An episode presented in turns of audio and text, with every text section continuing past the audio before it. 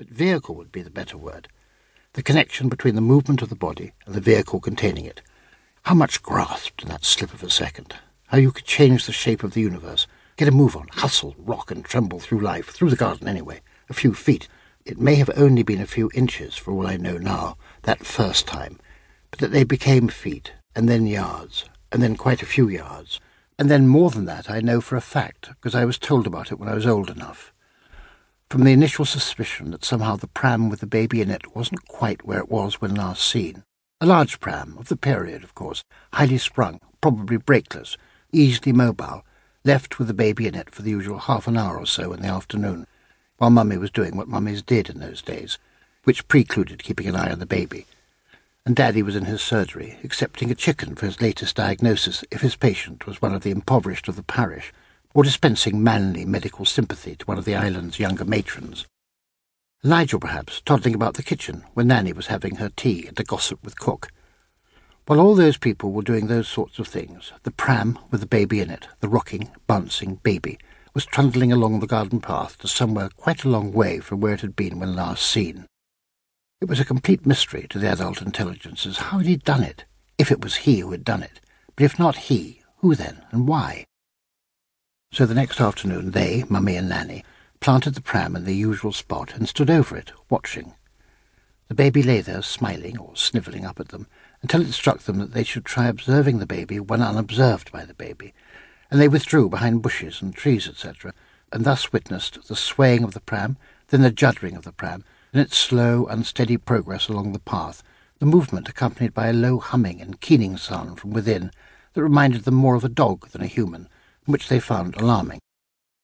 On the other hand, the mystery of the pram's apparently autonomous locomotion was resolved, although in reality it embodied the deeper mysteries of self, self-discovery, will, solitude, and the need to make a noise when shaking and bouncing along in a pram. Jouncing was the word they used for it. I was a jouncer, therefore. From infant genius to infant pervert. But what was admired in the Hayling Garden in daylight, indeed interpreted as the early manifestation of an original mind, possibly of genius, became regarded as something other, possibly a perversion, when practised at night in an unmoving bed. The bouncing and jouncing, and above all, the weird canine keening, could be heard all over the house and all through the night, and persisted through my teens and 20s, actually, until I got married at the age of 29.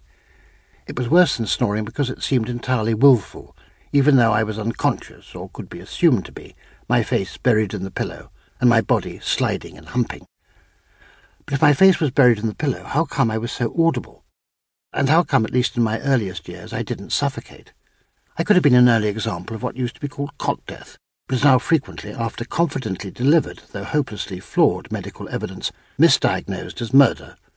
A number of mothers wrongfully jailed, whole families destroyed, children snatched from their homes and placed with foster parents or in institutions, irretrievably. Irretrievably? Well, yes, we know we might have made a mistake, say the social services and government ministers responsible, but it's too late now to correct it. For the children's sake, they must stay fostered or institutionalised. Besides, no smoke without fire. Even if we're the ones who lit it, you can't expect us to put it out. We're comfortable with what we've done, and compassionate, and caring with it. So, with the hypothesis that I died in my cot because my face was sunk into my pillow while jouncing, and then with a time jump of those 67 years, it's easy to see how the course of lives might have run differently.